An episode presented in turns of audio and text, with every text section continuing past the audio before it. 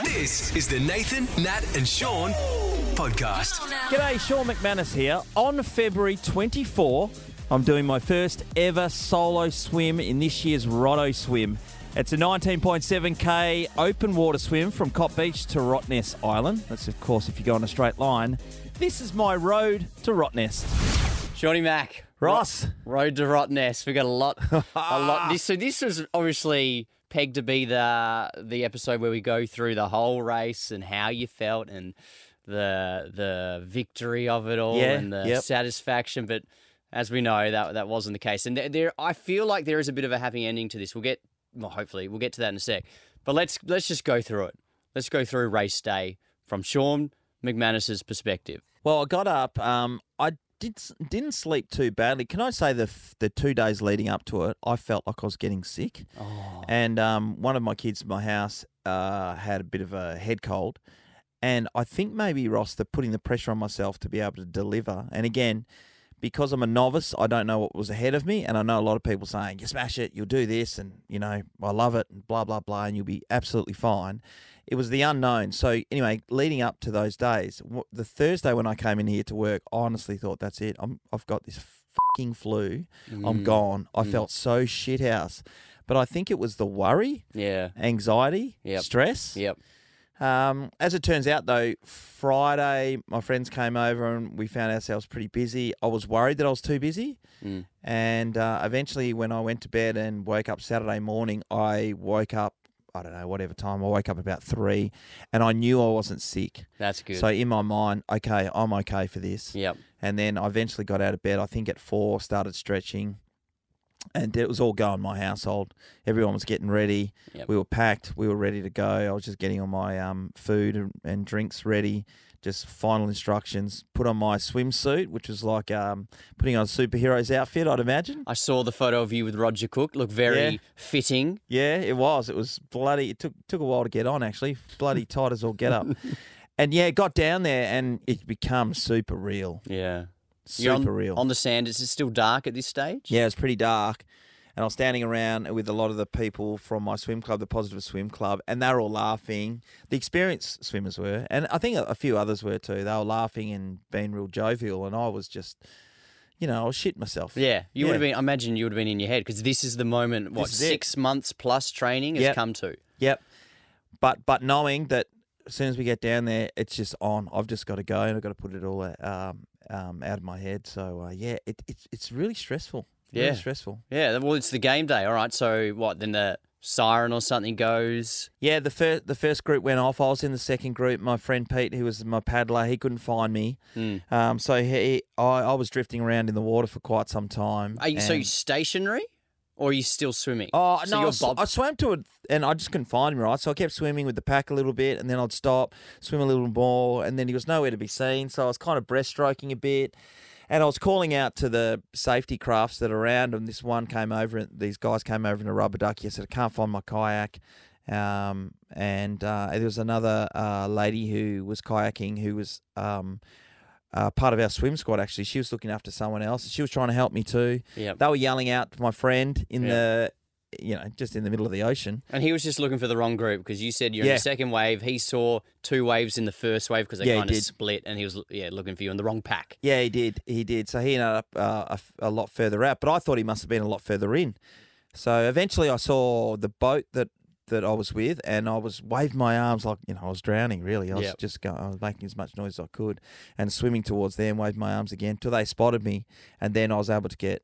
Uh, to them and said, "Look, I don't know where Pete is. I've got no idea." And we kind of fluffed around. I said, "What do I do?" And I swam a little bit more, and they said, "Well, keep looking for him." Put a Mm. call out in the radio, and eventually he um he came to me. I was pretty calm in that situation because I knew eh, there's nothing I could do. We're Mm. gonna hopefully we'll find him soon. I guess the only thing I was thinking, geez, I've lost so much time, um, but I was calm knowing that I've got to still swim. It doesn't Mm. matter when he Mm. gets here. We're off, and we're going to keep swimming. And what were the conditions like at this point? Yeah, I felt that they were really ugly, but at that stage I'd zoned in and I wasn't really concerned. I was in the water. I'd had to deal with it, and Yep. I just had to um, concentrate on what I was doing. Which the first port, port of call was swimming thirty minutes before I had a break Yep. and had a drink. So you're just thinking little steps, like we heard uh, from some of our guests on the podcast. Yeah. The little steps rather than thinking 19.8 Ks. Well, I kept saying to myself, stay in the moment, stay in the moment constantly. Um, and then there was a whole, it's just amazing how many things go through your mind because you've got to fill that 30 minutes till you stop. And, and um, I'm seeing a lot of people's faces, uh, uh, work colleagues, family and friends who've, who've supported me, all these different messages that I've got along the journey with In people's support. Yeah, you're That's saying it over and over. My cousin Luke had sent me a message the night before, which I uh, saw and um, also uh, read it in the morning just over again, and that was um, "There's no p***s in the Hall of Fame," and you don't get you you don't get um, you don't get the RCS number plates for being being soft. Yeah, all right. I think okay, that's that's uh, much different. My text to you was more like It win, was. win, lose or draw. I love you, Shauny. Got you back. Whereas you needed to hear you reread something like that. There's no pussies in the Hall of Fame. I kept thinking about that the whole time. Jeez. And uh, yeah, and there was just moments, you know, there was um, Kindman was always, you know, once you're in it, you'll never regret it. Just got to keep your head down, keep staying with it. Uh, uh, another guy who's helped me a lot with my swim stroke, Paul. He was he was telling me. He, he would say stuff like, You've got to become a diesel engine, be a diesel. I just kept saying, There's little pointers that can kind of bring you back down Mm. to. Because at the time, Ross, you, you're so far out. And, you know, we talked about the sharks at some stage, and that's obviously something that's always going to be in your mind. But to distract you as much as possible from what's happening, you really have to think about these other keys and these other pointers. Am, is my ha- hand going in the ocean um, the right way? Uh, am I getting a strong stroke in? Am I being soft? What's happening at the end? I, I want. I'm not going to disappoint Ross. You know, he sent me a message. yeah, yeah. You know, all the all the rest of it. The Nathan, Nat, and Shaun podcast. All right, so you're gone for a while. Were you swallowing water? How'd you go with your first 30 minutes? Yeah, Did I you think- feel I- the conditions changing? There was a couple of times when I did. Um, I went through a couple of big swells. I didn't know. I I knew they were big because I just went up, and I remember swearing. Uh, my um, paddler at the time was like, "Are you right?" I said, "Yeah." I, I said, "Yeah, it's swell." Yeah. Because I just went right out. There was a number of times where I could only get three or four strokes in, and then I was just kicking because I couldn't even throw my arms up because the swell was going high. Yeah. But all that said, I wasn't actually looking too much ahead.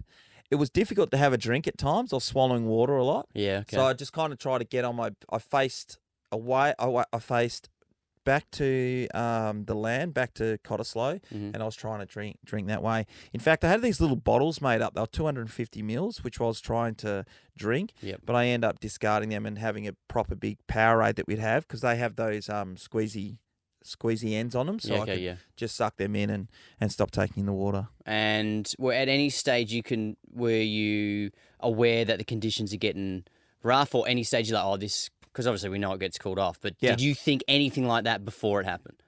No, Okay, all right. So Uh, I, I can't say that I didn't dream of this was going to end very shortly. I'd be lying if I said no. Yeah. let's just go to the point where before they pulled you out, before you knew it was getting cancelled, where were you at mindset wise, and how far in were you? So what you were Yeah, around cool. eight k's or so. No, so I got to uh, it was it was um, nearly nine point two k's. I'd swum, and I asked.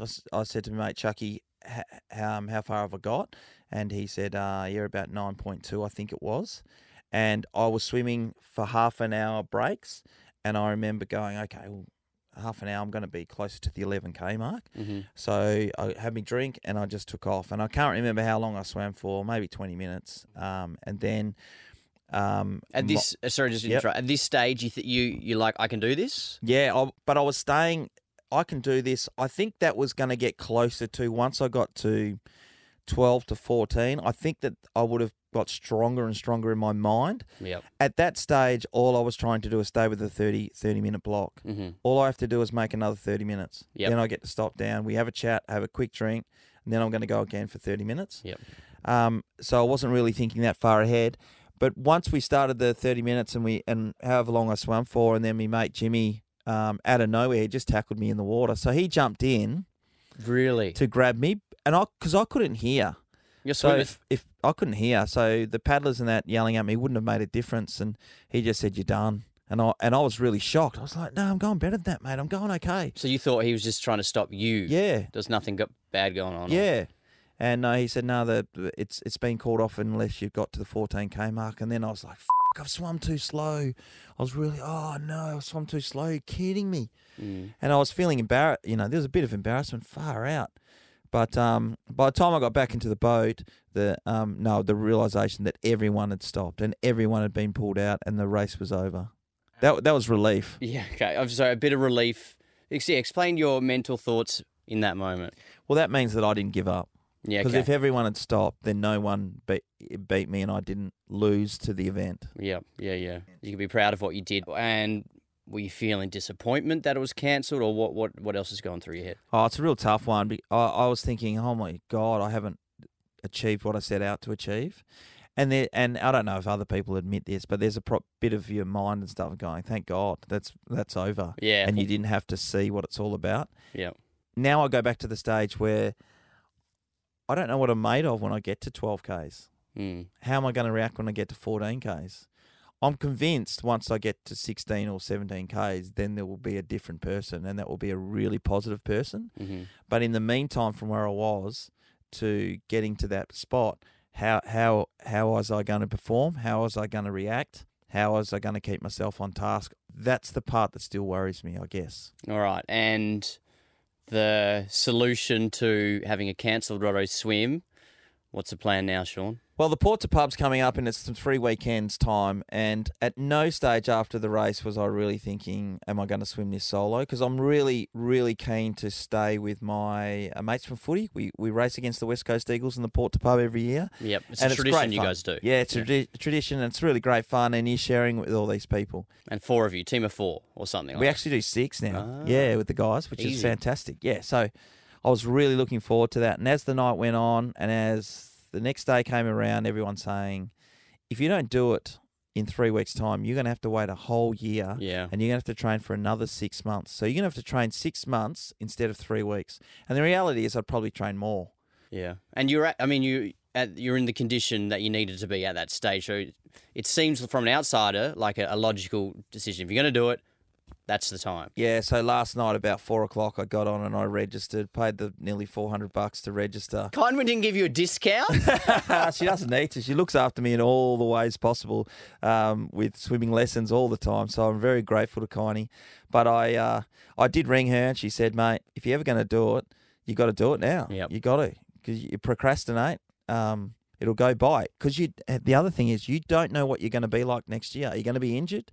Are you going to still be kicking? Because some people's lives change in dramatically in inside of weeks and years and months yep. um, here's an opportunity for you to uh, take it back on, and I've done that. I'm still, uh, I'm still nervous. Mm. I know it's the right decision, Ross, but I, I, yeah, it was tough to, it was tough to fill out the form, mate. Yeah, I'm I'm really glad you did this because I feel like I've come on this journey with you, and I want to see you hit that that goal you've achieved, uh, you set out to achieve, and the Road to Rottnest podcast will continue. Yeah, let's do it. For another couple of weeks. Shauny Mac, thank you. Get on your Roscoe. Cheers.